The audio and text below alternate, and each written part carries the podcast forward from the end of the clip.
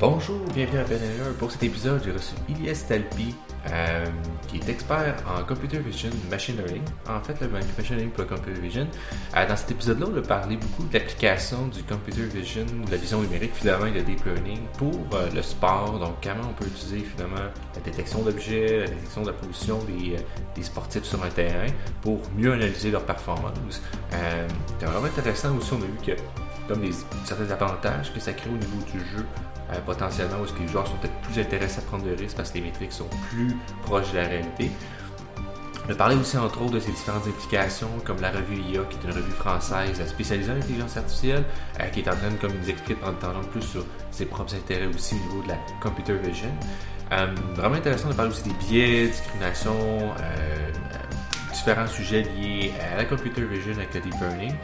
Euh, c'est un épisode qui est enregistré à distance étant donné que finalement l'IS est en France. Euh, vraiment intéressant aussi, des, sujets que personnellement moi je connais moins, euh, vraiment intéressant. Euh, donc, je vous souhaite une bonne écoute. Un peu de deep learning, de vision numérique, je pense pas mal ton sujet de prédilection. Là. Oui, c'est la vision par ordinateur, mon sujet de prédiction. et après, enfin, j'aime bien l'appliquer pour le domaine du sport. J'ai fait, ouais, déjà j'ai fait voilà, j'ai fait mon stage euh, dans ce milieu-là. Euh, j'ai fait aussi plusieurs projets un peu euh, par moi-même et là je suis euh, sur un projet de, de start-up pareil dans le dans le monde du sport. et donc c'est vraiment ce, ce sujet-là qui me passionne. Même, enfin j'ai un, un blog sur lequel je publie des articles. et là de plus en plus je commence vraiment. À Initialement c'était vraiment intelligence artificielle, deep learning en général. Mais maintenant, je commence à, à être vraiment euh, focus sur la vision par ordinateur. Euh, là, là, ça ouais, mais c'est ça qui sort beaucoup de choses. Euh, c'est difficile de tout s'informer sur tous les sujets liés euh, NLP, vision, euh, apprentissage par renforcement. Tout ça en fait tellement donné, il faut focuser aussi vers quelque chose de plus pointu. Oui, exactement. Bah en fait, c'est à chaque fois dans, dans chaque nouvelle technologie, c'est comme ça que ça se passe. Au début, tu as, vraiment des, des personnes qui vont travailler sur toutes les technos. Euh, et plus ça va, plus la techno avance, plus tu vas avoir des gens spécialisés. Maintenant, quand tu vas en entreprise, une équipe d'intelligence artificielle, c'est euh, c'est 10 personnes. Alors que qu'il y a 5 10 ans, bah la même personne faisait tout le, processus quoi parce qu'il n'y avait pas vraiment de de spécialisation. Mais maintenant, enfin, aujourd'hui, on imagine mal quelqu'un, euh, à part peut-être dans une petite entreprise, on imagine mal quelqu'un mélanger euh, enfin faire du NLP et faire de la computer vision vraiment à fond euh, en même temps quoi. C'est pour ça que initialement on avait beaucoup de deep learning engineer, on en a encore, mais maintenant on commence à avoir des NLP, computer vision engineer, euh, reinforcement learning engineer, et petit à petit ça se spécialise vraiment, donc euh, c'est intéressant de voir ça. Parce que en plus même si tu ouvres, encore je crois que toi ton, ton domaine c'est le NLP, et, et c'est, en fait c'est pareil que la vision par ordinateur. Quand tu ouvres ces deux domaines-là aussi, euh, bah t'as encore plein de plein de, sous-sujets encore, et, euh, et ça fait que personne ne peut maîtriser euh, tous les sujets quoi. Ouais, c'est intéressant question parce que je pense j'ai souvent observé ça des des offres d'emploi où est-ce que la personne, l'entreprise demande de connaître sensiblement tout l'état de l'art partout, puis je veux dire, j'aimerais ça, aspirer à ça, mais c'est quasiment impossible d'être à jour. Il se publie tellement de nouveaux contenus à chaque jour en deep learning dans tous les sujets imaginables que c'est quasiment impossible. En fait, c'est humainement impossible de se tenir à jour pour oui, une personne. Clairement. Clairement, et t'as, t'as, des recruteurs qui veulent que la personne soit capable d'entraîner le modèle, de récupérer les données, de nettoyer les données, de vérifier la qualité, euh, ensuite de déployer le modèle, de, de gérer la maintenance, etc. Enfin, c'est pas, c'est, c'est, ils ont besoin d'une équipe de, de data scientists ou de, d'ingénieurs en IA. Et en fait, ils pensent que recruter une seule personne, ça va suffire à remplacer toute cette équipe-là. C'est aussi, euh, c'est aussi dû à un manque de connaissances peut-être du, du mm-hmm. domaine, je sais pas. Mais euh, Ouais, ça reste un domaine qui est très nouveau. Fait que je pense que, comme tu dis, c'est intéressant, c'est la spécialisation au fur et à mesure que qu'on se rend compte qu'une personne n'est pas capable de livrer tout ce qu'on lui demande, finalement, dans un délai qui est raisonnable. Ben là, c'est là qu'on commence à créer des spécialités pour Ah ben j'ai quelqu'un qui s'occupe juste de prendre le modèle, puis de l'opérationnaliser, de le mettre en, prod, puis de, le rendre disponible pour tout le monde. J'ai une autre personne qui s'occupe de nettoyer les données, etc. c'est vraiment ça, je pense que c'est bien nommé. Là. Puis tu nous as parlé, t'aimes beaucoup ça sur sur le sport, là, spécifiquement, tu veux-tu nous parler un peu c'est quoi les tâches qu'on retrouve quand c'est au niveau du sport en computer vision? Ça ressemble à quoi? Si tu décrire un match, c'est quoi exactement que ça ressemble? Oui, alors aujourd'hui, c'est un peu, euh, c'est un peu les choses se mettent en, se mettent en place. Euh, c'est dû au fait que qu'on a eu du mal les ingénieurs à convaincre un peu les fédérations, les clubs euh, et les acteurs du sport que c'était vraiment ça l'avenir. Euh, c'est pour ça qu'il y a un petit peu de retard sur ces sujets-là. Euh, mais vraiment maintenant, euh, la, plus, la plupart des acteurs du sport sont conscients que qu'on a besoin d'intelligence artificielle. Et euh, du coup, il y a beaucoup d'applications dans, la, dans la vision par ordinateur, puisque euh, la vidéo, c'est vraiment l'outil de prédilection pour analyser les performances euh, sportives. c'est enfin dans, dans quasiment tous les sports, on enregistre des vidéos à l'entraînement partout, et après on les revisionne avec des spécialistes qui, qui décryptent un petit peu les mouvements, qui, qui décryptent les stratégies, etc. Euh, et donc euh, c'était assez naturel finalement que, la vision par ordinateur euh, intervienne à un moment ou un autre, parce que au vu, enfin vu la quantité de, de, vidéos qui sont enregistrées, il y en a, il y a beaucoup d'informations qui se perdent et donc il y a, y a besoin d'avoir à un moment donné des outils d'automatisation pour pouvoir être beaucoup plus, enfin avoir des, des analyses beaucoup plus fines en fait. Euh, et donc là, les sports qui sont euh, vraiment en avance euh, sur ces sujets-là, bah, t'as le, t'as le, t'as le football, le soccer. c'est vraiment un, un, sport qui est assez en avance sur sur cette question-là. Euh, et le football américain. Alors je je sais plus euh, au Canada est-ce que enfin parce qu'on on, différencie. Ouais, euh, les ben, ici on dit soccer pour le football en France. Ok, voilà. Et on dit football pour le football américain. Euh, où est-ce que le ballon, on se rentre dedans et le ballon est différent finalement. Voilà. De toute façon, les deux, ces deux sports-là, sur la vision par ordinateur, ils ont proposé des choses qui sont assez assez intéressantes. Par exemple, en France, on a on a une startup parisienne qui s'appelle euh, Skill Corner, qui propose de d'extraire les données de, de position des joueurs euh, rien qu'avec en fait le ah. broadcast avec ce qui est retransmis euh, à la télé. Et ça permet d'avoir les positions en 2D des joueurs donc sur le terrain. Et en fait, ça, exactement où sur le terrain pendant des jeux. Voilà. Exactement ah, où ils sont. Après, c'est ça a des ça a ses limites parce qu'en fait, c'est seulement ce qui est visible euh, à la télé en fait. Ouais. Ouais, c'est sûr que c'est ça. Si le joueur on le voit pas à l'écran, on peut pas savoir exactement. On peut savoir il était où la dernière fois qu'on l'a vu, mais on sait plus nécessairement il est rendu. Voilà, mais euh, déjà c'est c'est vraiment intéressant comme solution parce qu'en fait euh, les données de positionnement comme ça, c'est des données qui sont euh, qu'on récupère avec euh, du tracking optique. Initialement, c'est aussi de la vision par ordinateur, mais c'est très peu accessible parce que c'est des c'est des installations qui valent très cher, qui sont faites uniquement sur les grands stades et euh, une fois que vous avez joué dans un stade contre un adversaire, bah, l'adversaire va pas vous envoyer forcément les données de, position mhm. des, mhm. joueurs si ça appartient au club. Sinon, ça peut appartenir à des entreprises aussi. Euh, et donc là, avec cette solution, bah, rien qu'avec euh, la retransmission TV, on peut avoir des données qui sont finalement assez assez précises. et avec ça, ce qu'on va pouvoir extraire, donc on va pouvoir extraire des, des métriques donc de performance physique du joueur, euh, combien de kilomètres il a parcouru, euh, à quelle vitesse, euh, combien de sprints, ce genre de, de, de données-là, mais aussi des, des données, enfin par exemple sur les sur, pour analyser les passes, les performances de passes, ce qu'on fait traditionnellement, c'est qu'on compte le nombre de passes réussies et on fait simplement un pourcentage de passes réussies. Sauf qu'en fait, on s'est aperçu que les joueurs étaient conscients de ça et donc ils prenaient moins de risques sur les passes. C'était des passes euh, de 2 mètres pour être sûr que c'est une passe réussie et donc forcément ça augmente le pourcentage. Mais là avec ce système-là, comme tu traques le ballon à tout moment, bah tu peux dire que telle passe c'est une passe euh, de 20 mètres ou une passe de, de 50 mètres et donc si elle est ah. réussie voilà, ça a plus de valeur de réussir une passe de 50 mètres que de réussir une passe de 2 mètres. Et on, on, extrait des performances. C'est intéressant, ça. Ouais. Ouais, Parce que tu sais comme on se retrouve à, finalement à dire ben classiquement pas classique ben on, incite le joueur à pas prendre de risques puis là on lui offre une nouvelle des nouvelles opportunités qui font en sorte que ben, il va peut-être augmenter les risques, mais on va retrouver peut-être un jeu qui est plus dynamique, plus, avec des plus longues pauses, plus de risques, où est-ce que les jeux sont peut-être plus intéressants, puis pour les fans aussi, c'est plus intéressant aussi que juste des petites passes à l'humain, puis finalement on se rend jamais l'autre part. Là. Forcément, et euh, surtout qu'aujourd'hui les joueurs ils sont vraiment conscients que leurs données euh, c'est ce qui fait leur valeur.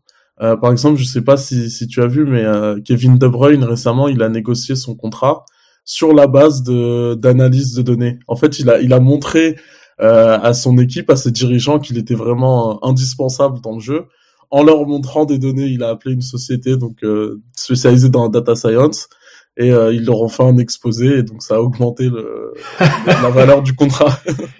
Mais c'est intéressant, ça c'est vrai intéressant parce qu'en même temps, c'est un peu, tu sais, on, veut, du moins les entreprises veulent faire de l'argent un peu sur ça, les entreprises qui possèdent des équipes sportives en disant voici les chiffres, voici à quel point performant.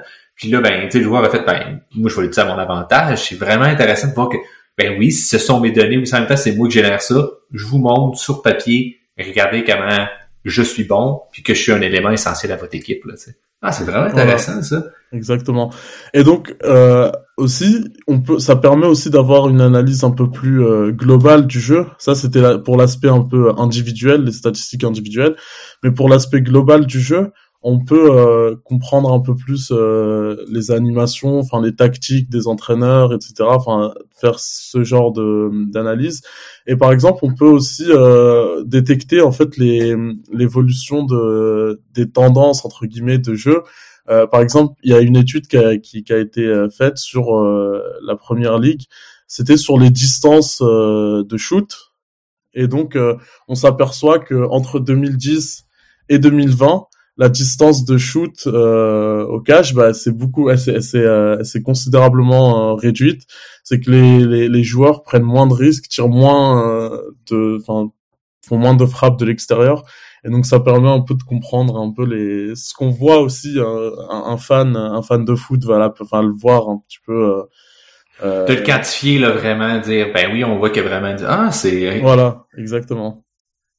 C'est intéressant parce que ça l'emmène comme l'espace sur un, vraiment un autre aspect. Là, ça reste que c'est une forme de divertissement, on aime tout ça regarder ça d'une certaine façon, mais là, on, on se rend compte que on a comme poussé, je pense, beaucoup de temps aussi, puis j'observe ça aussi, par exemple, les paris sportifs, aussi, c'est rendu une, une, entreprise, une industrie complète, euh, ça change, ça a un impact sur les tactiques de jeu. Euh, tu sais, qu'il y en a qu'on dit, oh, on retrouvera jamais un joueur aussi grand que telle personne qui jouait dans les années 90 parce que le jeu était pas pareil, on n'évalue pas tout ça.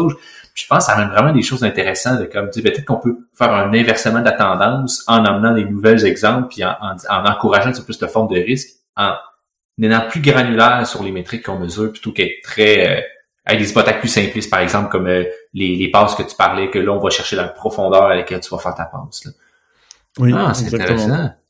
Exactement, et vraiment, euh, ça, enfin, euh, la computer vision, ça devient vraiment un outil euh, qui est respecté et qui s'impose un peu comme un outil indispensable pour l'analyse de performance sportive. Et, par exemple pour la NFL, je sais pas si, tu as vu, mais récemment il y avait un concours sur sur Kaggle, enfin sur lequel il, il proposait en fait de, construire un, un, modèle de vision par ordinateur qui permette de détecter les collisions euh, entre joueurs. Euh, pourquoi est-ce qu'ils font ça?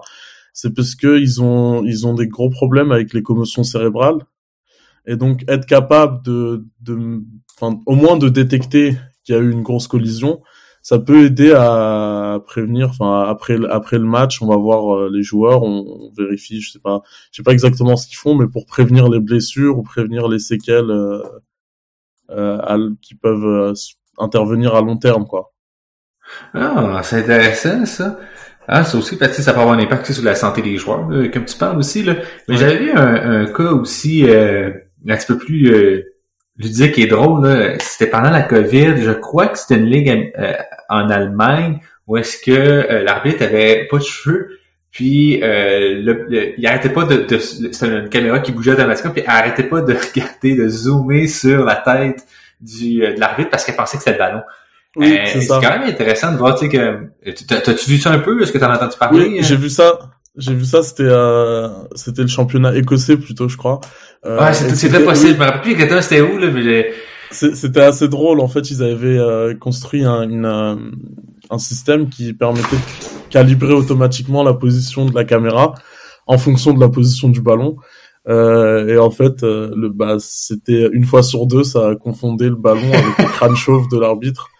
Euh, et donc oui aussi, c'est un cas intéressant parce que ça a permis aussi de de, de montrer en fait aux, acteurs du sport que il suffisait pas de faire de l'intelligence artificielle euh, comme ça pour avoir quelque chose qui marche. Il faut aussi faire les choses sérieusement et euh, tester le modèle un peu avant de le mettre en production. Enfin, parce que là là c'est ça, c'est une situation qui est euh, qui est assez drôle, donc ça va. Mais dans certains cas, ce genre de biais-là, euh, si c'était un, par exemple un, un, drone de combat, si vous avez un mhm. drone de combat qui est biaisé, bah déjà les drones de combat, je suis pas d'accord, mais en plus s'il est biaisé, il si est, biaisé en, biaisé en plus, on est vraiment ailleurs là. Voilà, c'est ça. Et donc euh, je suis content que qu'on ait eu le problème sur euh, ce use case là, parce que finalement c'est pas assez grave, on rigole bien, on se moque des concepteurs. Euh, mais au final, ça n'a pas un très grand impact, quoi. À part pour les fans, peut-être, qui étaient un peu. Euh, ouais, ils étaient un petit peu fâchés. Mais non, mais c'est bien ce que tu dis. Puis ça, ça fait un beau pont sur. Euh, vois ces problèmes-là, tu sais que, tu sais, présentement, l'Europe est vraiment en train de se structurer au niveau de, des normes éthiques, des standards. Euh, ça va être le, probablement la première zone qui va avoir une vraie loi sur l'éthique, puis sur c'est quoi les, les risques. Ils vont fonctionner par une, échelle, une pyramide de risques je pense que le renommé aussi, tu sais, ça n'a pas beaucoup d'impact. Tu sais, c'est plus ludique, c'est plus un, désagrément, mais euh, si on en parle des choses plus comme la discrimination euh, sur euh, la couleur de peau, sur les traits du visage, des choses comme ça, euh, je sais pas si c'est un sujet qui t'intéresse. Toi, ça ressemble à quoi? Qu'est-ce que tu penses qui pourrait être intéressant d'étudier pour quelqu'un qui voudrait dire, ben, j'aimerais ça faire du computer vision, mais qui est pas, qui fait pas ces traits-là? Ça ressemble à quoi les mesures actuelles que ça ressemble qu'on tente d'implémenter? Euh, oui, alors en fait, c'est, enfin, je pense que forcément ça m'intéresse parce que je suis dans le dans le domaine et euh, je pense que un ingénieur en vision par ordinateur et en IA qui s'intéresse pas à ces problématiques-là, c'est un ingénieur qui a encore euh, beaucoup de choses à apprendre parce que vraiment c'est c'est en fait c'est euh, ça fait partie du métier euh, mm-hmm. et c'est la responsabilité en fait de l'ingénieur de de s'assurer que son modèle est, est pas biaisé. Euh, et donc ça commence d'abord par la, la, à la première étape en fait dès qu'on dès qu'on collecte euh, les données c'est vraiment là que le travail commence c'est que peut-être euh, au moment où ils ont entraîné le enfin je prends cet exemple là au moment où ils ont entraîné le, le, le modèle de, de détection du ballon peut-être qu'ils n'ont pas pris en compte euh, qu'il pouvait y avoir du soleil par exemple mm-hmm. ou des changements de contraste enfin tout, tout tous ces aspects-là. Même l'angle de la caméra aussi, là, peut-être l'angle de la caméra, tellement proche, trop éloigné par rapport à ce qui était habitué que ça y donnait encore plus l'impression que c'était un ballon. Voilà, exactement. Donc en fait, on, on va d'abord, faut s'assurer qu'on a un dataset qui soit assez propre, euh, qui, qui, qui soit capable en fait de faire face à, au, maximum de situations auxquelles l'IA va être euh, confrontée. Euh, donc il y a des méthodes de data augmentation, euh, des méthodes pour vérifier aussi la qualité des données. Euh, et donc toutes ces choses-là, c'est un peu. mais c'est vrai que pour l'instant, c'est un peu chacun fait fait au mieux entre guillemets. Mm-hmm. chacun va vérifier ses données un peu de façon isolée, mais il n'y a pas vraiment de process qui soit assez clair. Donc l'idée, le top, ce serait d'avoir comme euh, comme quand comme pour un pilote d'avion, d'avoir une checklist. Euh, au moment où on va entraîner son modèle, on vérifie que les données euh, respectent tous les critères, ou peut-être aussi des normes ISO. On le fait bien pour le hardware. Ouais, effectivement. On va pas faire des normes ISO sur les données, sur les données d'entraînement. les processus de nettoyage de données, c'est quoi les standards faut atteindre pour dire, ben, on est sûr qu'il n'y a pas tel truc qui est discriminatoire ou peu importe, les choses comme ça. Effectivement, c'est vrai ça. Et pourquoi pas aussi, euh, je sais pas, imaginer des tests, euh, des tests en fait qui qui qui permettraient de de vérifier si le modèle est est pas biaisé. Je, je sais que par exemple Netflix, ils ont un, c'est c'est différent comme sujet, mais c'est ça va être un peu euh, similaire. Netflix ont ils ont un robot qui utilise euh, la plateforme en continu et qui essaye de faire des des choses hein, vraiment euh, un peu novatrice, enfin que, que, que Moi, je pense a testing là.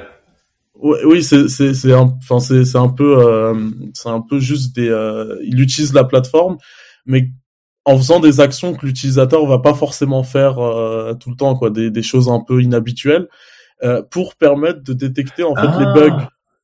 Ah. Et donc dès qu'il y a un bug, c'est remonté aux ingénieurs qui essayent de, de le corriger. Et pourquoi que pas c'est d'automatiser le processus de, de navigation à travers la plateforme pour voir quand ça casse, qu'est-ce qui casse, puis c'est quoi la séquence qui a été faite pour ça. Ah, c'est intéressant, ça. Ouais, ça pourrait être, ça. euh, je sais pas, peut-être, euh, je, je saurais pas le mettre en place. Enfin, il faudrait monter une équipe avec euh, plusieurs ingénieurs, des, enfin, et en plus aussi c'est c'est un c'est un enjeu un peu euh, un peu de société. Et donc euh, ça concerne pas que les ingénieurs en fait, ça va concerner un ensemble de personnes. Et parfois c'est difficile de faire travailler des ingénieurs avec des gens euh, un peu euh, Moins un peu politiciens tout ça. Voilà c'est c'est un peu compliqué. Mais pourtant bah sur ces sujets-là ils ont besoin de travailler ensemble. Enfin, c'est c'est inévitable. Ouais, ben c'est un, c'est un bon point, ça, la multidisciplinarité. Tu sais, je pense que t'en as un petit peu parlé partout. Tu sais, ça prend des plus grosses équipes, 10, mais c'est c'est vrai que je pense qu'actuellement, euh, moi, je m'attendrais, arriver dans une entreprise, je m'attendrais pas juste à avoir des ingénieurs dans une équipe qui fait du IA. Ça va prendre un éthicien, ça va prendre quelqu'un qui peut-être plus un profil sociologie, démographie, psychologie, euh, tout ce genre de profils-là différents, peu importe d'autres profils qui pourraient venir en place pour vraiment, euh, tu sais, comme avoir des points de vue différents. Tu sais, moi, quand je parle à mes amis on est tous ingénieurs ensemble, on est tous un profil d'ingénieur plutôt, mais on toute une façon de penser qui est assez similaire. On s'entend sur les mêmes choses, ça va bien. Puis là, quand quelqu'un d'autre arrive avec un autre point de vue, c'est comme, eh, oh, ouais, on a pensé à ça. Puis automatiquement, on est comme confronté dans nos choix. Puis je pense que c'est, bon, t'as l'impression de moins avancer vite, mais je pense que c'est vraiment important pour éviter des erreurs, justement, qui sont peut-être plus graves à long terme. voilà exactement Puis Exact. toi, toi, ça ressemble à quoi? Tu as parlé que tu étais dans un projet de start-up, ça ressemblait à quoi une équipe que tu assembler? Euh, tu penses-tu que c'est majoritairement plus des profils ingénieurs ou des profils peut-être plus euh, peut-être on a la technique, là, le niveau technique sont plus des, des personnes qui vont plus être des praticiens, faire des traitements manuels. Ça ressemblerait à quoi une bonne équipe finalement pour assembler euh, un département? À quoi ça ressemblerait un bon département, mettons? Là? euh, oui alors Question, je pense, euh, qui est assez large. Là. Ouais, c'est assez large. J'ai pas la prétention de, de savoir. Je sais pas. Faudrait demander aux peut-être euh, aux spécialistes des ressources humaines. Ça doit être. euh, Enfin, c'est peut-être les mieux placés pour euh, pour répondre à ce genre de questions. Par contre, euh, je pense que l'idée c'est vraiment d'avoir déjà des bons ingénieurs parce que ça va être la base pour le développement du produit. Euh, et ensuite d'avoir euh, des gens autour qui soient capables de challenger en fait le, le ce qui est construit. Enfin, ça, ça c'est ça c'est souvent c'est le rôle du manager de de- d'un peu euh, aller regarder euh, ce que son son ingénieur a fait, de d'essayer de le challenger, de regarder ce qui pourrait ne pas marcher, euh, de penser aux, aux alternatives, aux différents use cases, etc. Euh, mais le problème en fait c'est qu'aujourd'hui les managers qui recrutent des ingénieurs en intelligence artificielle ou en computer vision, tout ça, ont pas toujours la, enfin ils savent pas toujours ce que c'est, euh, Mhm. comment ça fonctionne, etc. Donc déjà, faudrait commencer par les former un peu plus à ces sujets-là. Euh, et après, je sais pas, je sais que dans les grandes entreprises, il y a toujours des gens qui sont un peu euh, euh, qui s'occupent un petit peu de l'aspect euh, éthique, euh, éthique. Donc euh, et là, les données aussi, par- il y a, il y a- je sais qu'il y a, il y a des nouveaux métiers comme Chief Data Officer. Ouais, ouais, tout ça commence à apparaître ici, ouais. Voilà, c'est vrai qu'au début, on avait l'impression que c'était un peu, euh, c'était un peu des métiers qui sortaient de nulle part, mais en soi, c'est c'est c'est primordial d'avoir quelqu'un comme ça dans dans l'équipe qui puisse euh, analyser un peu euh, de façon euh, à la lumière en fait de à la lumière éthique quoi, euh, et plus sur l'aspect euh, société. Euh, et, et ça, en fait, c'est c'est vraiment pas que sur de la computer vision ou de l'intelligence artificielle, c'est vraiment sur tous les sujets qui touchent à l'algorithmique. Parce que euh, Ouais, effectivement. voilà, tu as les algorithmes des grosses euh, entreprises de, de, de, de, de- de Silicon Valley, etc., qui euh, utilisent pas forcément de l'intelligence artificielle, mais qui posent quand même des problèmes euh, d'un point de vue éthique. Après, c'est vrai que la plupart aujourd'hui reposent, reposent beaucoup sur l'intelligence artificielle, mais je sais pas, et j'ai l'impression que même les grandes entreprises, je pense un peu au scandale qu'il y a eu récemment avec euh, Google, qui a viré son sa chef de Ouais, Timnit ouais. Gebru, je me trompe pas. Oui, j'ai oublié son nom. Euh, mais mais enfin ça, ça prouve que eux aussi ils ont pas trouvé la formule en fait. Effectivement. pour rendre. Ils ont beaucoup de ressources en plus pour trouver ce genre de formule là. là. Voilà, c'est ça, c'est qu'ils ont pas trouvé comment euh, comment avoir un algorithme éthique, euh, comment avoir les personnes, les bonnes personnes aux bons endroits. Euh, après aussi, c'est vrai que c'était un petit peu politique quoi euh, leur histoire, mais bon, j'ai l'impression aussi c'est c'est, qu'ils savent pas en fait, ils savent pas vraiment euh, ce qu'ils doivent faire pour rendre leur algorithme vraiment euh, plus sécurisé quoi. Et donc c'est vraiment des questions primordiales, des questions de société qui vont qui vont encore qui vont encore donner des migraines à pas mal d'ingénieurs et pas mal de personnes au fil des années. Ouais, tu sais. Je sais pas si tu, tu l'as nommé aussi, c'est a pas personne qui sait qu'est-ce qu'il faut faire actuellement. Ben, à un certain, un certain niveau, il n'y a pas personne, je pense, qui a le temps de tester ça de manière approfondie parce qu'on est là, on est aux étapes de faire. Je pense a des personnes qui ont peut-être des idées un peu plus claires. Je pense qu'on devrait essayer ça, ce serait plus intéressant pour tel, tel enjeu. Mais euh, c'est vrai que, en tout cas, j'ai actuellement, ou dernière fois que j'ai fait des recherches, j'ai pas vu d'entreprise que je me disais, hey, eux ont un profil exactement ça, c'est ça qui voudrait plus ressembler. Je pense qu'il y a des gens qui essaient des choses intéressantes, restent à observer dans le futur, mais il y a encore beaucoup de l'exploration. on est encore dans, le processus d'observer qu'est-ce qui se passe, voir qu'est-ce qu'on peut faire. On a des choses parce qu'on a dit non, ça, ça, ça fonctionne vraiment pas, on ne fait plus ça, mais il y a encore des choses qu'on est comme Ouais, mais ça, c'est encore un petit peu gris, c'est une zone peut-être un petit peu, on est plus dans la morale encore, dans tout ça. C'est intéressant, oui, C'est qu'en fait, aujourd'hui, on est encore un peu à, à l'état de de réflexion, de tâtonnement, de c'est encore de la philosophie. Euh, ça n'a pas encore été écrit clairement. Et, d'ailleurs, rien que quand tu regardes euh, l'aspect juridique, bah on sait pas, on sait pas. Il y a, il y a de nombreux sujets sur lesquels on sait, on enfin on sait rien faire. Là, si si, si demain il y a quelqu'un qui fait un deepfake de moi, euh, qu'est-ce que comment, enfin qu'est-ce qui ça se passe? Comment comment on fait? Et qu'il est publié sur Internet? Euh, c'est quoi enfin tu vois? J'ai pas de réponse. Je pose je pose la question mais j'ai pas de réponse. Euh, sur les voitures autonomes ça fait cinq ans qu'on réfléchit dessus. Mais comment comment on va réguler les, les voitures autonomes? On sait toujours pas. Enfin, c'est toujours pas clair. Il y a des choses qui sont mises en place mais euh, qui sont mises en place mais c'est pas enfin ça reste encore, des petites zones très flou. hein. Voilà c'est ça exactement ça s'en vient vite en plus là voilà, et là il y a, y a aussi un peu le, la nouvelle révolution avec le Web 3, tout ça, et c'est mhm. exactement la même chose que pour l'intelligence artificielle, euh, parce que j'ai vu en fait, j'ai, je crois que c'était un conseil de euh, euh, de politiciens, de députés, etc., qui parlaient euh, du Bitcoin. C'était des c'était des responsables français et, euh, et il, il, racontait n'importe quoi en fait sur, et donc ouais. en fait à partir du moment où ils comprennent pas la technologie, comment est-ce que c'est possible de la réguler? Euh, Il y, y, avait une personne qui demandait euh, euh, euh le serveur du Bitcoin où est-ce qu'il est, euh, où est-ce qu'il est, il est, enfin où est-ce qu'il se trouve en fait? Ah, et donc, ouais, ouais. à partir de ce moment-là, et c'est là qu'en fait le problème, c'est vraiment, c'est ce que je dis, c'est ce que j'ai dit au début, c'est que c'est un problème de coordination entre les ingénieurs et les politiciens, les régulateurs, tout ça, c'est ce travail-là qu'on n'a pas, qu'on n'arrive pas à faire. Et, euh, et c'est ça en fait le nerf de la guerre. C'est ça qui va déterminer si on va réussir à, à, réguler correctement les choses ou pas en fait. Ouais, ou si on va pas juste tirer d'un bord puis dire ben regarde, on l'autorise plus du tout, là, tu sais, finalement, parce que ça marche pas. Là. Mais, mais c'est intéressant ça. Euh, c'est souvent aussi mes conclusions dans, dans beaucoup, beaucoup de choses que je rencontre T'as-tu le mot coordination, c'est intéressant. Moi, j'utilise plus le mot communication, cette espèce de d'échange de comme hey on, je fais ça tu fais ça tout ça je pense là c'est c'est le truc que je vois que j'observe partout est-ce qu'il y a des problèmes quand il y a un problème de communication tu peux c'est très difficile de progresser parce qu'on parle pas le même langage. On dit des mots la même langue mais on se comprend pas il y a vraiment une barrière qui nous empêche d'aller plus loin.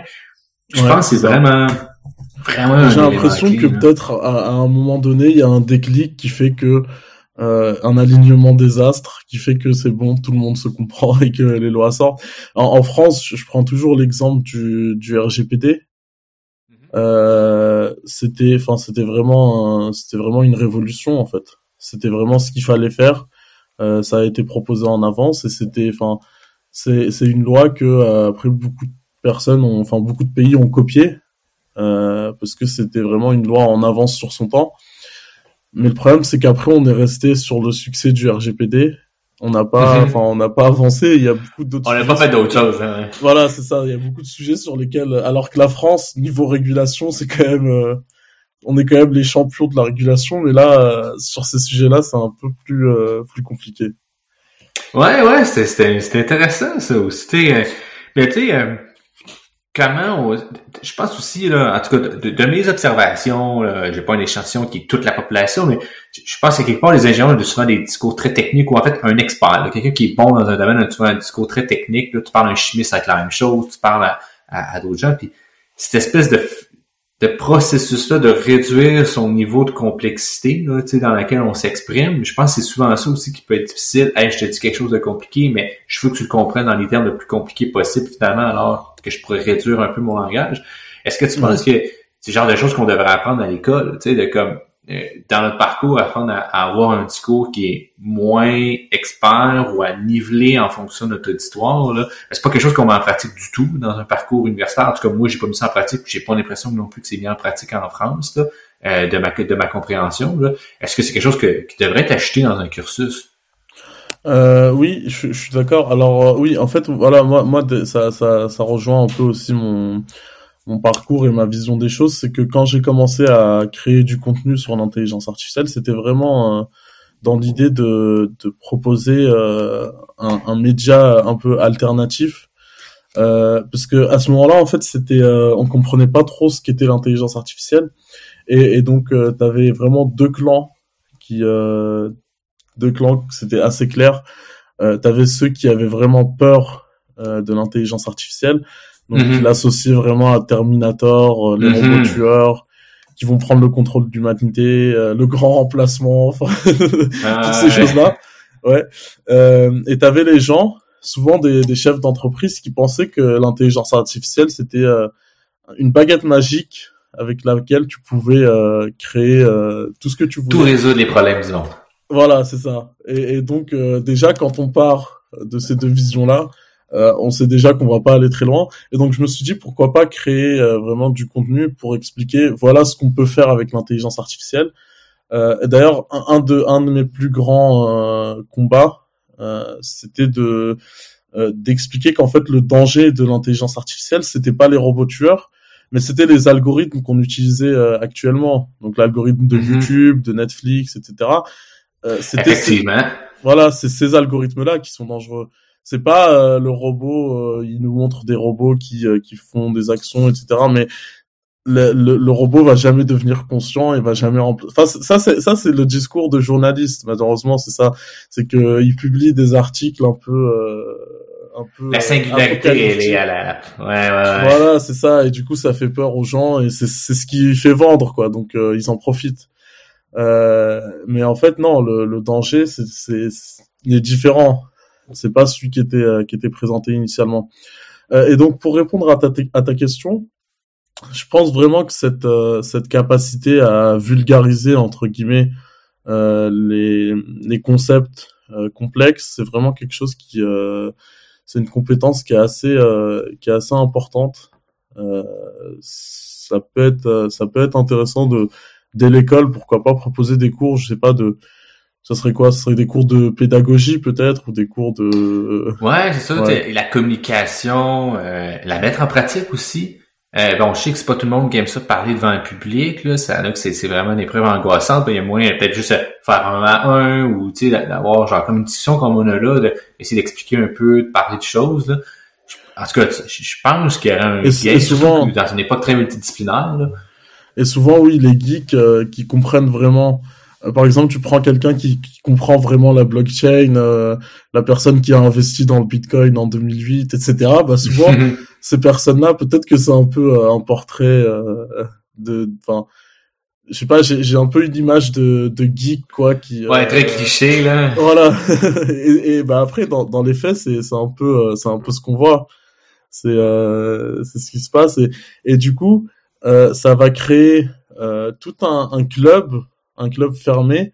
donc là, quelqu'un qui veut apprendre l'intelligence artificielle, bah, il va devoir déjà, il y a, y, a, limite une barrière de la langue en fait, mm un nouveau vocabulaire euh, qui a été créé par tous ces geeks qui étaient euh, super intéressés par, euh, super passionnés en fait par la technologie, et donc ils ont créé tout un univers autour de cette technologie-là, et ça rend en fait l'accès et la compréhension plus difficile.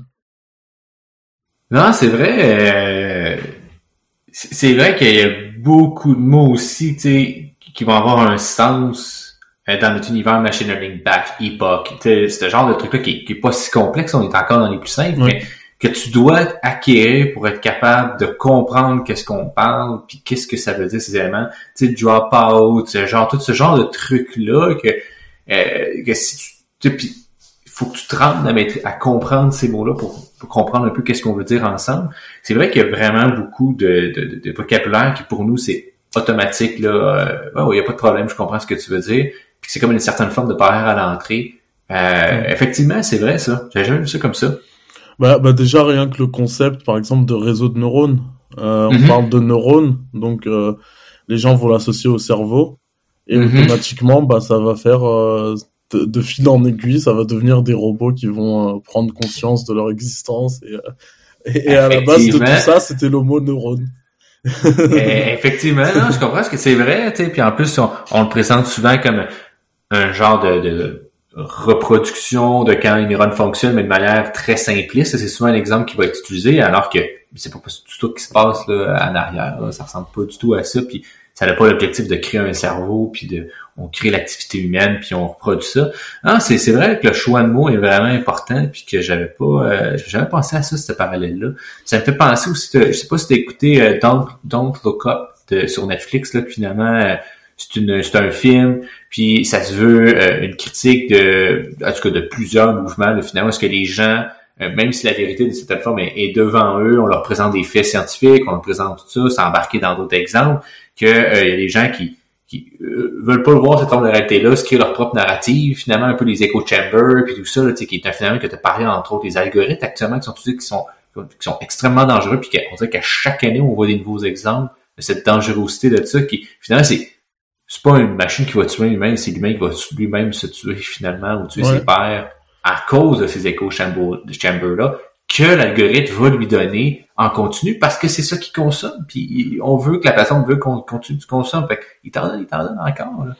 Voilà, c'est ça. Et ça a été, euh, il y, a, y, a, la théorie euh, qui est qui est prête derrière euh, cette, ce concept-là, avec le théorème de fixation en mathématiques. Euh, c'est un théorème dans lequel en fait au début tu as une urne avec euh, mhm. Trois boules rouges et trois boules bleues par exemple et à chaque fois que tu tires une boule d'une certaine couleur tu rajoutes deux boules de la même couleur donc si au ah ah. début je tire une boule rouge on va rajouter deux boules rouges je retire une boule rouge ça va rajouter une, deux autres boules rouges encore et au bout d'un moment la probabilité de tirer une boule rouge bah elle est quasiment égale à 1 et donc uh-huh. ça fait que euh, c'est un peu YouTube d'ailleurs a eu des problèmes par rapport à ça. Euh, c'est que ça crée un peu des, des euh, une fois que qu'on est rentré un petit peu dans une catégorie, euh, bah c'était impossible d'en sortir. On avait vraiment je sais pas, par exemple si si quelqu'un est, est un peu fan d'un certain politicien, il va commencer par regarder des vidéos sur ce politicien-là. Ça va juste va l'orienter petit à petit, ça va devenir un limite un extrémiste en fait pour ce enfin dans ce sens-là. Ouais, c'est vrai que aussi des fois ça m'arrive de temps sur YouTube de comme ah une vidéo de d'un autre de catégorie que j'écoute pas souvent, puis là euh, la semaine ci je me fais juste envoyer des vidéos de ça parce que j'ai écouté une vidéo de deux minutes là. Hey, je, je veux pas que tu me donnes ça le contenu là. Je voulais écouter juste ces deux minutes là. Je vais retourner à mon profil. C'est intéressant si c'est en quelque sorte une espèce de mécanisme qui permettrait de dire Hey, euh, je vais revenir à mon état initial à partir de telle date ou avant telle vidéo. Une espèce de façon d'oublier de, que l'utilisateur peut se demander à l'algorithme d'oublier des suggestions qui, ben, ou des films qu'il a écoutés dans son historique. Ça serait vraiment, je pense que une façon intéressante de, de, si on veut, de contrecarrer bah, ça. J'ai l'impression que Netflix a un petit peu euh, cette idée-là, en fait, c'est que euh, je sais pas s'il y a, y a une nouvelle feature là sur Netflix qui, te permet de lancer un titre euh, aléatoirement. Uh-huh. Ça, ça, ça paraît, euh, ça paraît rien comme ça, mais mais en fait c'est c'est un peu révolutionnaire niveau éthique en fait de, de l'algorithme parce que uh-huh. Netflix par exemple, dernièrement, j'ai ouvert le, le, Netflix de, de ma petite sœur et il y avait que des des K-dramas, des films euh, coréens. Et je me suis dit c'est c'est fou quand même que que Netflix soit autant polarisé. Donc dès que t'es dans ah ah. dans dans un style de de série ou de film, bah après il va t'orienter euh, quoi que tu fasses sur ces sujets-là. Euh, et là, je me dis qu'avec le, le bouton aléatoire, je sais pas si c'est entièrement aléatoire, ou si c'est aussi euh, sur euh, sur euh, aléatoire sur guidé par tes intérêts. Là. Voilà, je sais pas trop. Mais par contre, si c'est vraiment complètement aléatoire, je trouve que c'est assez intéressant parce que du coup, ça ça permet euh, déjà ça permet une forme de diversité là, tu sais. Voilà. C'est intéressant ça. J'avais jamais vu ça comme ça, puis ça m'intéresse. C'est c'est vrai parce que tu sais par exemple. Donc moi et ma conjointe, juste la page de départ. Moi, j'écoute plus des films sombres habituellement. Fait que c'est très sombre. Puis elle, écoute plus des affaires au soleil, euh, elle aime ça quand il fait chaud, fait beau. Fait, c'est beaucoup plus coloré. Fait que juste ça, ça a comme un effet. Là, on, on voit vraiment la, la, différence. Puis c'est vrai que le, shuffle permet comme de dire ben, je vais écouter quelque chose. Sors-moi de ma zone de confort. Euh, emmène-moi complètement ailleurs de manière aléatoire, en supposant qu'il est vraiment aléatoire. C'est vrai que j'avais vraiment jamais jamais vu ça comme ça. C'est très intéressant. Et, ce que tu dis en fait, c'est aussi euh, c'est aussi basé sur le fait que Netflix va adapter la miniature en fonction de ce que t'aimes aussi? Ouais. Oui. Ça, c'est ça c'est la force. Ça a fait une polémique ça, parce qu'il y avait beaucoup de beaucoup de pour des personnes noires, mais beaucoup de contenu avec des personnes noires. Euh, effectivement, mais tu sais c'était c'était c'est intéressant, tu sais. On, on, dit souvent que les algorithmes reproduisent des comportements humains, puis l'humain a tendance à s'associer à des gens qui lui ressemblent.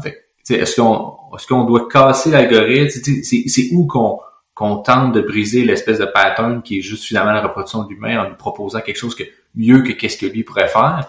Je pense que c'est une question qui est fondamentalement vraiment intéressante à, à réfléchir, puis que je pense pas qu'il y ait une solution encore, une réponse euh, parfaite. Oui, c'est sûr. Mais oui, c'est vrai que c'est assez. Enfin, et c'était ça en fait mon discours, c'était de dire que c'était ça le danger en fait. Euh, C'est mhm. que là, euh, aujourd'hui, on est un peu euh, défini entre guillemets par euh, le contenu qu'on absorbe. Et j'ai pensé à, à, à, quelque chose, enfin une petite application qui pourrait être intéressante. C'était de, de savoir si, à partir des tweets, par exemple, d'une personne, on pouvait retrouver la personne en fait. Je sais pas, j'ai je, je, veux dire, euh, par exemple, si tu... Ah, genre le matcher avec la photo de la personne? Non, je veux dire matcher le compte euh, Twitter de la personne avec ses tweets. Ah Donc, euh, parce que parce qu'il y avait... Enfin, quand on tweet des choses, ça, ça, ça, nous ressemble un peu, avec les likes peut-être ah. aussi. et peut-être être un peu capable de rétro rétro-pédaler, de partir de, du contenu que tu consommes pour trouver qui tu es en fait. Euh, par exemple, euh, je sais pas, euh, je, je, je, regarde donc toi tes réseaux sociaux et je, je scrape un peu tout ton contenu. et ensuite, je vais aller sur le contenu de quelqu'un d'autre. Pareil, je vais faire pareil. Je vais me faire un dataset, un dataset labellisé avec le prénom de la personne et son contenu. À chaque fois, il y aura le prénom et le contenu. Et je pense que si on mixe tout, et après j'extrais un tweet un peu au hasard, bah, je peux dire, bah, ce tweet-là, c'est David qui l'a écrit. Ah, uh dans les classifications, hein, ouais. Voilà. Et sur Netflix, bah, c'est un peu, euh, à mon avis, c'est la même chose en regardant euh, ce que les, enfin, il y, a des profils, euh, je pense, pouvoir retrouver la personne à partir du contenu qu'elle regarde ou qu'elle... Euh, ouais, effectivement, une espèce de, de rétro-pédalier, comme tu as dit, mais si je me trompe pas, il existe une approche que Facebook a proposée, c'est... Euh, tu sais, parce que moi, je suis beaucoup plus dans, dans l'NLP, donc tout l'NLP, l'encodage des textes, c'est un problème qui est très difficile, parce qu'en image, on prend les pixels, on prend les couleurs, ça va bien, mais nous, ben, c'est des mots. Il y a une dimensionnalité qui est trop grande, donc on tente de, de prendre ces mots-là puis les mettre en vecteur. Euh, c'est-à-dire qu'une projection dans un espace en 300, 400 dimensions qui, qui est pas représentable pour l'humain. Puis, euh, on appelle ça des embeddings. Euh, Facebook avait fait, je me trompe pas le nom de l'article, c'est embedding, star embedding for everything ou quelque chose comme ça. Là. En gros, l'idée c'est on fait un embedding pour tout, tout ce qui est imaginable. Puis ils ont essayé sur des mm. profils Facebook. Ils ont essayé de, de transposer un profil, donc ces likes, ces trucs, en un, en un embedding en multidimensionnel pour faire des similarités avec les gens plutôt que juste prendre les caractéristiques brutes. Mais c'est vrai qu'on pourrait après ça rajouter, par exemple, les poses dans ça, les photos dans tout ça, puis juste créer comme une espèce de représentation vectorielle d'une personne. Puis après ça, on pourrait effectivement comme aller chercher, hey, ce tweet-là vient de telle personne, parce que c'est, le tweet, c'est le plus proche du contenu que ce genre de personne-là se, consomme et crée. Puis, ah, c'est vrai que ça pourrait... Il y aurait quelque chose d'intéressant, je pense, mais après ça, ce genre de choses-là, moi, tout de suite, ça, ça me lève, c'est des billets, il va en avoir, là. Oui. Là-dedans, c'est sûr, là. Ouais. Puis ça, ben, ça serait quelque chose d'intéressant, je pense, à observer d'un point de vue académique. Voilà. Euh, plus que d'un point de vue commercial, je pense. Voilà, pour dire attention là, euh, et, surtout qu'il y a un peu euh, toute cette, euh, je sais pas, parfois il y en a qui disent, euh, ok, là on a analysé les données, mais on les a anonymisées d'abord. Mais en fait, le truc c'est que si la personne elle est associée à ces données, euh, bah, dans ce cas-là, avec les données, tu peux retrouver la personne et donc là, c'est, c'est plus anonymisé en fait. Effectivement, parce que tu peux juste prendre la méthode de qu'on, qu'on trouve, puis boum, tu vois, je suis capable de te retrouver, euh, je suis capable de savoir exactement c'est quoi ton contenu, j'ai entraîné quelque chose qui est bon pour ça. Hey, c'est, vrai, c'est vrai que ça serait vraiment intéressant, puis je pense que ça pourrait faire sortir beaucoup de choses sur le potentiel de discrimination, reconstruction, tout ça, là. Tu sais que finalement, ben tu sais, ça, comme tu as dit, l'anonymisation euh, pure et dure à 100%, c'est impossible. C'est juste pas atteignable. Ah. Et c'est pour ça qu'il y a encore beaucoup de travail un peu euh, à faire sur ces sur, ces sujets. Ouais, et c'est. Euh... Puis il y a une autre chose aussi que ça me fait penser aussi là, tu sais, euh, le problème, je pense en computer vision que que qu'on va beaucoup parler là, tu sais, je suis pas un expert là-dedans, j'ai fait un cours, on me parle un peu des problèmes, c'est les attaques adversariales. Euh, où est-ce qu'on prend un pixel, on change un pixel dans une image, puis là, soudainement, c'est plus une image d'un lama, c'est rendu une image d'un chimpanzé, mais clairement, un humain se dit, non, ça n'a pas de sens, là. Il y a l'espèce de dépendance euh, des pixels entre eux que le modèle se fait, euh, finalement, à la codépendance des, des, des, neurones, là. Puis, euh, c'est quelque chose que euh, que tu t'intéresses aussi personnellement ou moins sur les méthodes? Euh, Je me suis moins intéressé à ces à ces techniques-là. Par contre, je, je m'intéressais beaucoup à, un moment donné au, à toutes euh, ces techniques pour euh, tromper les, ah. les IA en fait. Euh, par exemple, pour tromper les systèmes de, de reconnaissance faciale, etc. Et je sais qu'en Chine, il y en a beaucoup qui ont qui ont, qui ont travaillé là-dessus. Oui, et, et donc c'est vrai que ça, ça m'a bien intéressé. Euh, parce que quand on a entraîné un modèle et que et que le modèle est vraiment robuste euh, et qu'on a je sais pas moi 95 98 99% euh, de fiabilité bah il y a toujours des moyens de, de triquer un peu euh, l'algorithme. Je, je, je, pense au, au mime je sais pas si tu le connais avec les euh, les petits les petits muffins euh, oui, les chiens. Oui, Ouais, et, l'algorithme. Et les hot dogs, un muffin, là, puis voilà, comme, ça. Hey, même, même humain, même humain, t'as regardé, t'es comme, je suis pas sûr si c'est un chien un muffin, là, tu sais. Oui. et, et je, enfin, ça me fait penser un petit peu à, ces choses-là, mais c'est vrai que les attaques euh, adversariales sont encore euh, un peu différents. Euh, après, ouais, c'est, c'est, enfin, c'est vraiment un casse-tête dans toutes les, pour toutes les technologies, sur toutes les, mm -hmm tout ce qui touche à, à, la donnée en fait et va être un casse-tête euh, d'un point de vue éthique en fait. Ouais, c'est ça. Puis même dans un contexte peut-être même sportif, tu sais, on pourrait imaginer quelqu'un, euh, un athlète pourrait utiliser ça en avantage pour pas que l'algorithme le reconnaisse, puis finalement les chiffres soient plus avantageux pour lui. Tu sais. Ça, ça ouvre vraiment des portes que euh, ça a un impact sur toutes les utilisations finalement quand il se trompe. il y a un impact réel de se tromper, puis il y a des gens qui peuvent utiliser ça à leur avantage c'est intéressant ce que tu dis sur euh, sur le sport parce qu'en fait il y a vraiment un biais euh, lié à, à la à la mesure en fait. Euh, quand quand un, quand un sportif sait que ses données sont analysées, euh, bah il, son comportement va être euh, différent. Donc je sais pas par exemple quand quand un boxeur va taper sur sur un sac de frappe, si le sac de frappe est un sac classique il va avoir un certain comportement. Mais si par contre on lui dit que à l'intérieur du sac de frappe il y a euh, un système, voilà, pour détecter la force, etc. Bah là, il va, enfin, il va essayer de taper beaucoup plus fort et euh, le comportement sera euh, complètement différent. Et du coup, c'est pour ça qu'il y a, il y a des systèmes, des protocoles un peu d'analyse statistique. Euh, euh, dans lesquels on essaye de, enfin, c'est comme un peu dans toutes les études, quoi. On essaye de mhm. cacher des choses à, à, la personne, enfin, à la personne qui fait l'expérience, pour que ce soit le, moins, le, moins biaisé possible, quoi. Ouais, c'est ça le plus naturel possible la réalité. C'est vrai ça, là, c'est beaucoup. Euh, je pense qu'on voit plus ça en psychologie, en sociologie, en sciences sociales, parce qu'on observe l'humain, puis l'humain a des comportements différents quand tu l'observes. Euh, mais c'est vrai ça, puis je pense que c'est quelque chose qu'on qu'on prend peut-être pas en, compte actuellement, tu sais, que à quelque part, je pense que les gens savent qu'on collecte d'une certaine forme quand même une quantité plus importante de données sur eux. Est-ce que ça a un impact sur leur comportement? Peut-être. Euh, moi, je consomme plus comme avant YouTube, Facebook ou des choses comme ça, des réseaux sociaux, parce que je sais qu'on m'observe, donc je crée beaucoup moins de contenu, puis je vais, comme, je vais obtenir des ondes qui sont différentes.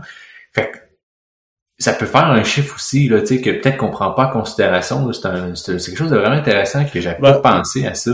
Moi, par exemple, après peut-être c'est lié au fait hmm. que je suis dans le dans le domaine et donc que je connais, je sais comment ça se passe. Moi, des fois, j'essaye de, de, de, de tourner ça un peu à mon avantage.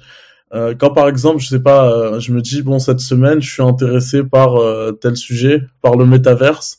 Je veux, euh, je veux lire du, des, des, du contenu sur le métaverse. Donc ce que je fais, c'est que je vais sur Facebook et je like plein de pages sur le métaverse. Uh-huh. Et je sais que l'algorithme après, il va mettre que du métaverse. Uh-huh. même même sur des pages que je like pas, je vais avoir du contenu. sur Insta aussi, puisque c'est connecté à Facebook.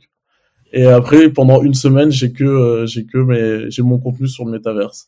Et ensuite, je je like tout. Et si je veux changer de sujet, bah je je fais un tu peu. Tu retournes sur un autre sujet. Là. Voilà. ouais, mais tu sais, ça, ça ramène un peu comme au, au, au truc. Je disais, ça serait intéressant, une espèce de bouton comme forget one week of like. Tu sais, genre enlève une semaine de like pour dire que je voulais juste avoir ça pendant une semaine ou un mois. Là, tu sais, là, je vais retourner à quelque chose qui est différent.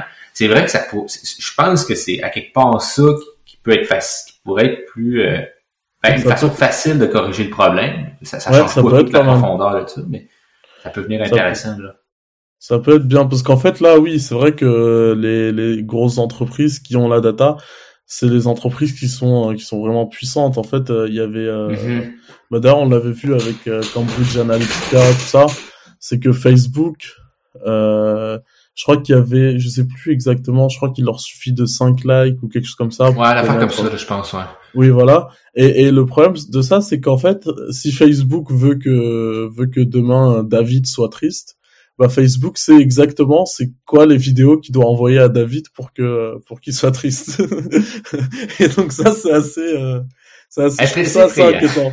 Ouais. Ah c'est c'est effectivement vraiment effrayant, puis je pense que quelque part, ça, ça devient un sujet polarisant parce que c'est, c'est vraiment ça touche beaucoup à notre vie privée, individuelle de tout le monde, puis notre vie collective aussi à quelque part aussi.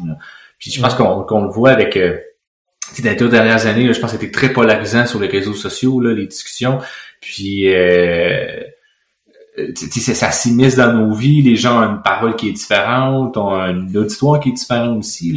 J'ai, hâte de voir comment tout ça va évoluer dans le futur, là, dans les 5, 10 prochaines années. Est-ce que ça va être s'améliorer ou on va aller dans. On ça va continuer à descendre dans, les hills? Ouais, c'est vrai que. Euh, j'aimerais bien connaître ton, ton avis, par exemple, sur le Web 3, parce que c'est, sur l'aspect éthique, c'est beaucoup plus important que ce qu'on que ce qu'on pense j'ai pas euh, j'ai j'ai de la misère de venir à jour sur mes propres sujets fait que des sujets que j'ai pas encore tenus. J'ai lu que très sommairement. Fait que je sais pas un, je sais pas exactement tout mais ce que j'ai compris c'est revenir à sa forme si on veut du web 1 où est-ce que c'est plus décentralisé puis c'est pas des organismes qui centralisent tout euh, le contrôle du web donc la filtration du contenu tout ça. Euh, c'est une certaine je pense que ma compréhension est, elle est incomplète de, du web 3 je, fait pour ça, euh, moi je crois quand même plus à la forme de décentralisation d'informations. Euh, d'une certaine façon. Tu sais, par exemple, la blockchain, c'est un peu ça aussi. On décentralise finalement qui a le contrôle sur la monnaie d'une certaine façon. Euh, je vois les avantages de ça parce que ça, ça se rapproche à mes convictions a quelque chose qui contrôle de manière totalitariste des ressources ou tout ça, c'est pas nécessairement une approche intéressante. Euh, mais je pourrais pas me prononcer plus que ça, tu sais, sur la réalisation de ça, par exemple, comment ça va prendre forme, c'est une bonne question. Euh, tu sais, s'il y a plus d'intérêt financier à, à, héberger des serveurs, pourquoi est-ce qu'on le ferait, tu sais, finalement? Ouais. Euh, fait que, je pense que il y a quelque chose de fondamentalement, fondamentalement intéressant à vouloir dire. On peut peut-être shifter un peu qui qui contrôle l'information, les ressources, les choses comme ça, qui, qui est une forme de pouvoir qui est extrêmement grand? Euh, peut-être, euh, est-ce que c'est de nationaliser, est-ce que c'est de si je sais pas c'est quoi la réponse. Je me, je, je me suis pas demandé, mais je mettons, je, si je fais un parallèle avec un autre secteur, par exemple, en NLP, nous, un gros problème, c'est que les datasets sont gigantesques.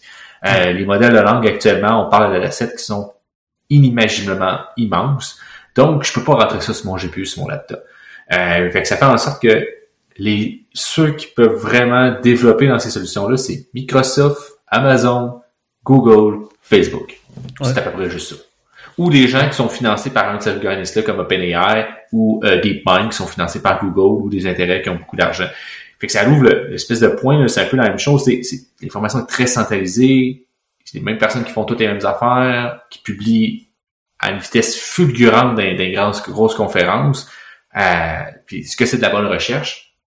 Euh, des fois, on peut se demander, est-ce que c'est vraiment pertinent d'avoir un modèle qui qui a 50 fois plus de paramètres que l'autre d'avant, puis qui a augmenté la, précision à 0.01%, on s'en va de se le demander. Sans, sans parler de l'aspect euh, écologique, en fait. De, Exactement. je veux dire, euh, GPT-3, euh, on parle de 1 million de dollars US pour entraîner un modèle. Ouais, Il n'y a pas d'expérimentation là-dessus. Là. Tu es certain que tes paramètres sont bons, tu pars avec ta bonne architecture, puis tu vas jusqu'à la fin. Puis ça, c'est un mois, à peu près, je me trompe pas, c'est un mois que ça a pris en temps à un data center au complet. on parle de 80 c'est comme un hub, 80 hubs, 59 ou 80, je suis sûr, que chacun a comme 8 GPU state of the art dans le top de Nvidia. C'est, ça n'a aucun sens là, de ce qu'on parle en termes de ressources computationnelles. Là faudrait regarder en termes de, euh, je sais pas, euh, en termes de vol euh, Paris-Montréal, combien ça fait en équivalent. Ça doit être énorme en fait. C'est quand même la démesure. Euh, ça, ça va être, pas, il va falloir qu'on se pose des questions, je pense, en, tant que chercheur, à tout le monde, gens qui s'intéressent à ça. C'est quoi qui vaut la peine? C'est-tu ces organismes-là qui développent des modèles? Est-ce que, puis après ça, nous autres, on les réutilise? c'est quoi l'espèce de c'est quoi la, la, dépendance qu'on est prêt à avoir par rapport à ce genre de structure là? actuelle Ouais, et c'est pour ça qu'en fait, euh, bah, c'est pour ça que le Web 3 finalement ils ont, enfin ça, euh, ça a trouvé un peu son public assez facilement parce que euh, dans le Web 3 il y aura plus de cookies par exemple. On va plus accepter les cookies euh, dans Génial. site. Voilà. Maudit cookie wow. Je suis capable des cookies wow. voilà. Après, forcément, il y a, y a aussi des désavantages. Enfin, il y a pas il y a des inconvénients. C'est pas, c'est pas non plus le, le la solution. Ouais, c'est ça. Parce que par exemple, tu as un peu la notion d'anonymisation euh, qui entraîne. Tu, tu vas être libre, mais euh, tout le monde sera libre de publier n'importe quoi. Et donc, il y aura aussi des choses. Euh, enfin, comment comment on va gérer la régulation, quoi. Effectivement. Euh, niveau euh, aspect environnemental, ça va être pareil aussi. Comment est-ce qu'on euh, ce qu'on va faire? Donc toutes ces questions-là vont un peu revenir. Mais mais j'ai l'impression que dans dans dans un monde donc le monde de l'IA actuel où vraiment c'est la, démesure en fait qui règne avec l'analyse de données, toujours plus de données, toujours plus de données, toujours plus de cookies. Euh, j'ai l'impression qu'il y a aussi un peu de place pour la simplicité peut-être. Euh, je sais que par exemple il y a Louis Vuitton récemment qui a signé un, contrat avec euh, avec une startup qui fait de la recommandation euh, sans cookies. Ok. Et c'est de la recommandation qui se veut ciblée, mais donc je sais plus exactement ce qu'ils utilisent comme euh, comme données. Mais c'est vraiment cette cette idée un peu de minimaliste sur minimalisme sur les sur les sur les, les données en fait qu'on utilise. On va pas, enfin, je sais pas, pour proposer à quelqu'un euh, un sac euh, Louis Vuitton, on n'a pas besoin de savoir euh, ce qu'il a regardé sur Netflix ou enfin. c'est ça là.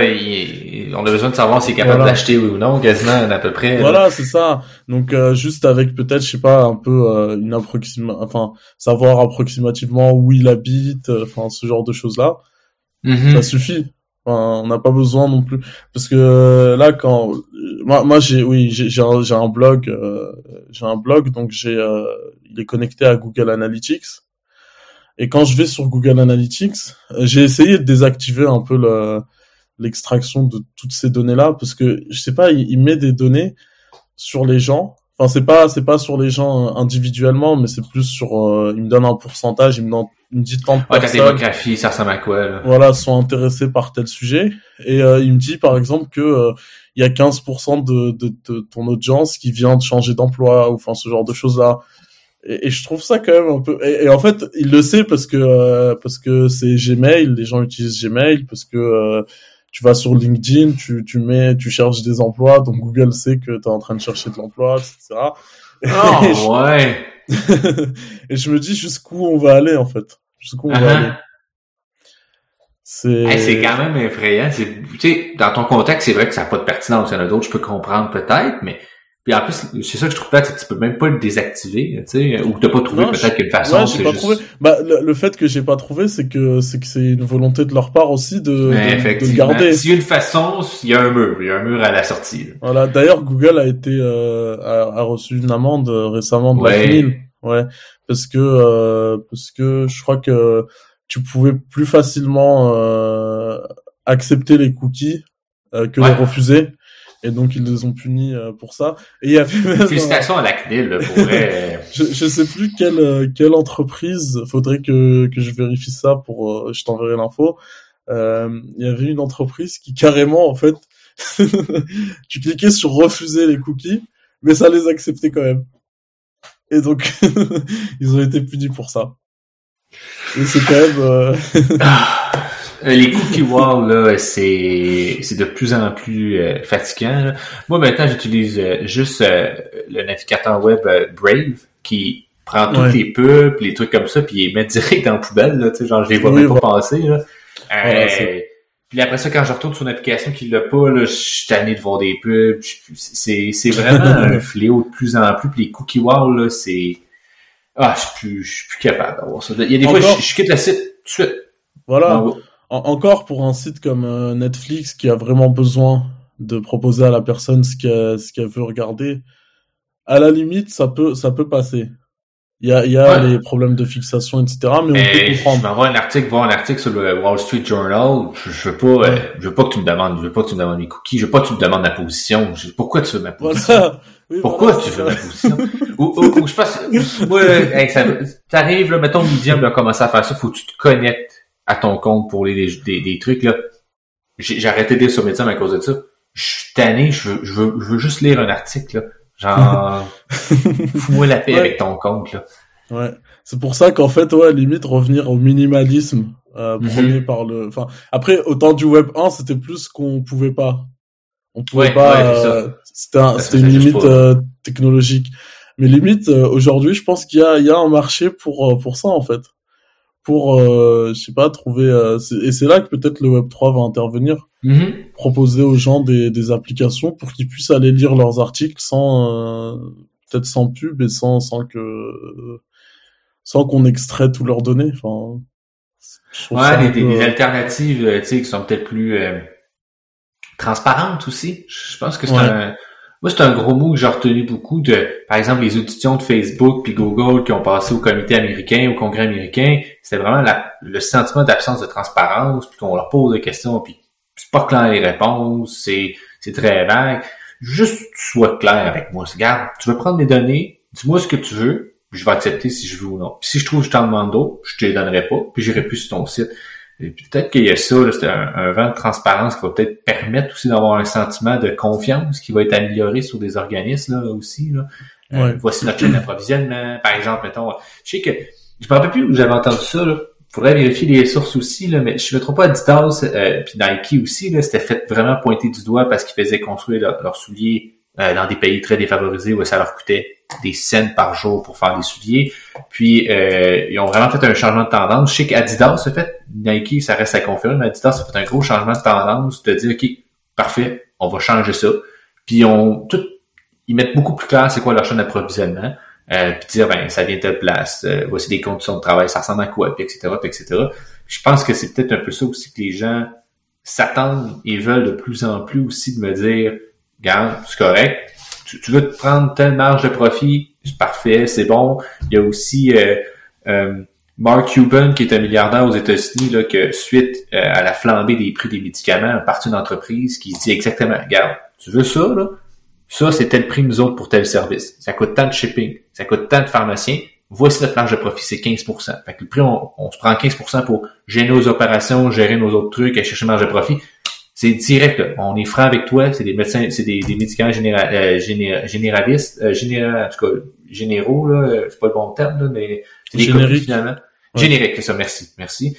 Puis, euh, je pense que c'est un peu ça aussi qui va peut-être être intéressant avec l'algorithmique aussi, là, les, modèles de dire, ben, voici nous ce qu'on collecte, voici ce qu'on fait comme prédiction, on est transparent avec toi, ça te convient, on continue à faire affaire ensemble. Tu viens sur notre site, puis on va t'accueillir, ça, va, ça va être ça. Là. Ça va peut-être être ça qu'il va falloir là, pour aller vers des aspects plus... Euh, un sentiment de confiance à tes. Ouais, peut-être, c'est, c'est peut-être un peu, euh, un peu la solution.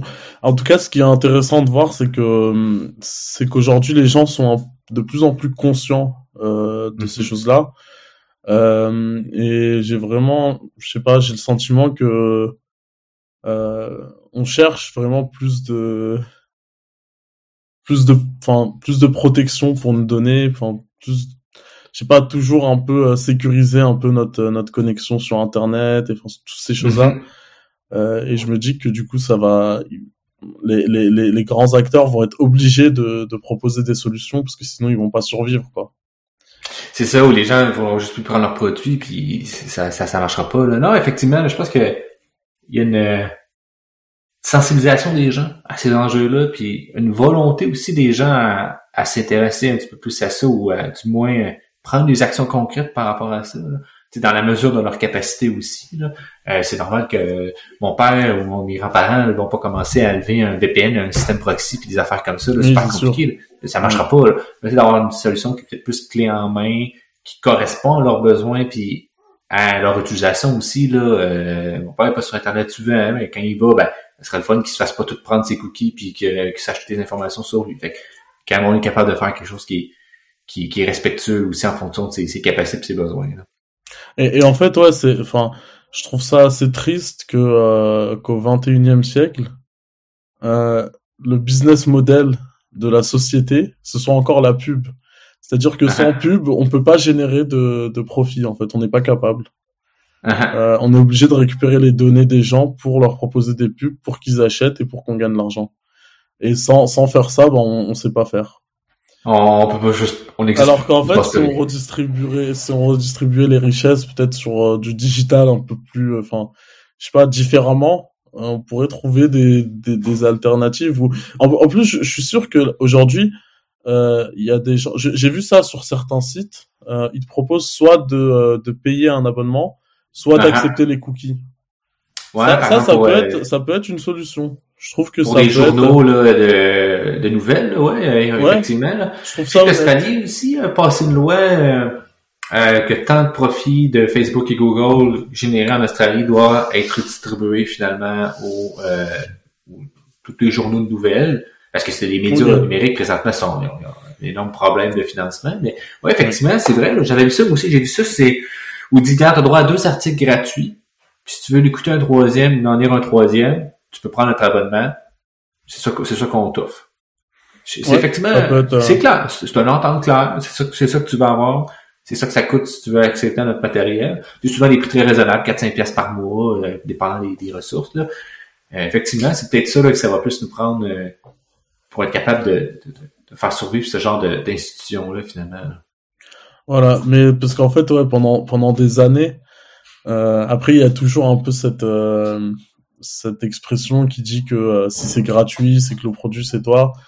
Euh, mm-hmm. c'est encore d'actualité, mais j'ai l'impression aussi qu'il y a beaucoup de gens qui ont qui ont conscience euh, que maintenant faut que ça change et qui qui sont prêts limite à payer pour Facebook ou pour pour Google, mais mais sans que sans que les données soient soient collectées à chaque fois. Et je pense que Google ça ça les s'intéresse pas du tout en fait parce que le, le, revenu généré par la publicité, ça peut pas être remplacé par quelque forme d'abonnement que ce soit. Donc, euh... Sinon, ça que ce soit très cher comme abonnement. Voilà, il y a intérêt à ce que les gens préfèrent euh, la solution gratuite avec les données euh, plutôt qu'une Et d'ailleurs, c'est, enfin après bon, maintenant ils commencent à à l'intégrer aussi, mais c'est c'est les grandes entreprises qui au départ avaient la, la les réactions les plus violentes en, à l'encontre du du Web 3. Euh, mais là, je sais pas, peut-être que peut-être qu'ils ont trouvé des solutions pour collecter encore les données. Euh... Très possible. Dans la blockchain, quelque chose. C'est ça, il y a des gens très intelligents qui travaillent là-bas. Euh... Ouais. peut-être trouver des petites entourloupes ou des façons de, chercher ça. Ça m'étonnerait euh, pas. Moi non plus. Euh, dernière petite question aussi. En fait, deux dernières petites questions. Euh, T'es-tu un fan de podcast? Comment? Est-ce que tu es un fan de podcast ou de balado? Euh, on appelle ça balado, podcast? Euh, oui, je... je T'en as-tu à nous recommander? Euh, je, je, je, suis passé dans un podcast là récemment qui s'appelle Data Workers. Euh, c'est, euh, c'est c'est un ami qui euh, qui l'anime et c'est assez intéressant. C'est des c'est des petites interventions simples, des interventions de métier à chaque fois euh, sur la data et sur ces ces sujets-là. Mais c'est vrai que euh, à part ça, je suis plus, enfin, je suis plus, euh, je lis plus des articles en fait comme sur Medium, euh, Tower Data Science, enfin les, les classiques quoi. Mm-hmm. Ouais. Et j'aime bien aussi, euh, il y a, y a une petite chaîne YouTube que que je recommande qui s'appelle Code Bullet. Peut-être que tu connais. C'est euh, sur du reinforcement learning. Et à chaque fois, il prend un jeu et il essaye de euh, d'entraîner euh, une IA pour euh, pour jouer à ce jeu. Et je trouve que c'est assez ludique et ça permet d'apprendre d'apprendre pas mal de choses. Et après, c'est le contenu que je consomme sur l'intelligence artificielle, c'est souvent du contenu assez pratique dans lequel les gens réalisent. Il y a, y a, des projets qui sont vraiment super. et c'est un peu c'est un peu à ça que je je me cantonne. Ouais, mais c'est correct, il faut, on n'a pas beaucoup de temps, des fois, il faut aussi, euh, tu sais, tout optimiser, qu'est-ce qu'on apprend, là. Moi aussi, euh, j'aime bien écouter des chaînes, des fois, euh, qui t'apprennent quelque chose, qui vont chercher de quoi, là. Euh, puis ouais, le data, euh, je veux dire, Medium, c'est ça. Mis à part le compte, moi, c'est ça qui me dérangeait, mais Toward Data Science, c'est un incontournable aussi, là, pour aller chercher des articles. Ouais, c'est parfait. Ouais. Ben, écoute, merci beaucoup. oui, excuse-moi, oui, vas-y. Code Bullet, juste pour finir, c'est, c'est, c'est un petit peu euh, l'idée c'est de d'allier euh, l'entertainment et l'apprentissage en fait c'est ça. C'est vraiment euh, et, d'ailleurs si t'as des chaînes voilà si t'as des chaînes YouTube qui, qui qui font un petit peu ça bah c'est c'est parfait pour moi aussi ça m'intéresse Ouais, c'est ça. J'aime, j'aime bien aussi. Moi, j'aime beaucoup aussi les chaînes des fois de, des gens qui jouent à des jeux vidéo puis qui vont, tu sais, qui vont faire juste une compression des meilleurs moments puis qui vont dire des, des choses drôles, des stupidités, whatever. Ça, c'est divertissant. Là, si en plus on peut apprendre à faire du reinforcement learning, puis c'est un IA qui le fait, ben c'est encore plus divertissant. Là. Euh, oui, c'est sûr. des trucs qui, qui, est générique, des fois qui est très fascinant. Là. Mais ah. merci beaucoup d'être, venu. Euh, c'était vraiment fascinant. J'ai, retenu moi des, des bonnes petites choses. Hein. Merci à toi pour, euh, pour l'invitation, c'est top. Ça fait plaisir. Euh, ok, j'ai hâte de, de voir le. D'écouter l'épisode. Ouais. Réécouter du coup parce que je, je connais le contenu mais. Ouais, c'est ça. mais tu vas voir, c'est toujours un petit peu euh, difficile. Moi, j'ai beaucoup de difficulté à, à, me réécouter parler là, parce que tu entends ta voix, t'entends un peu plus les, les gamiques sonores que tu fais, puis tu te rends peut-être pas compte. Là. Moi, j'ai oui, j'ai plein oui. Plein, plein, plein d'amisère. Merci beaucoup. Merci à toi. Bye. Allez, à bientôt.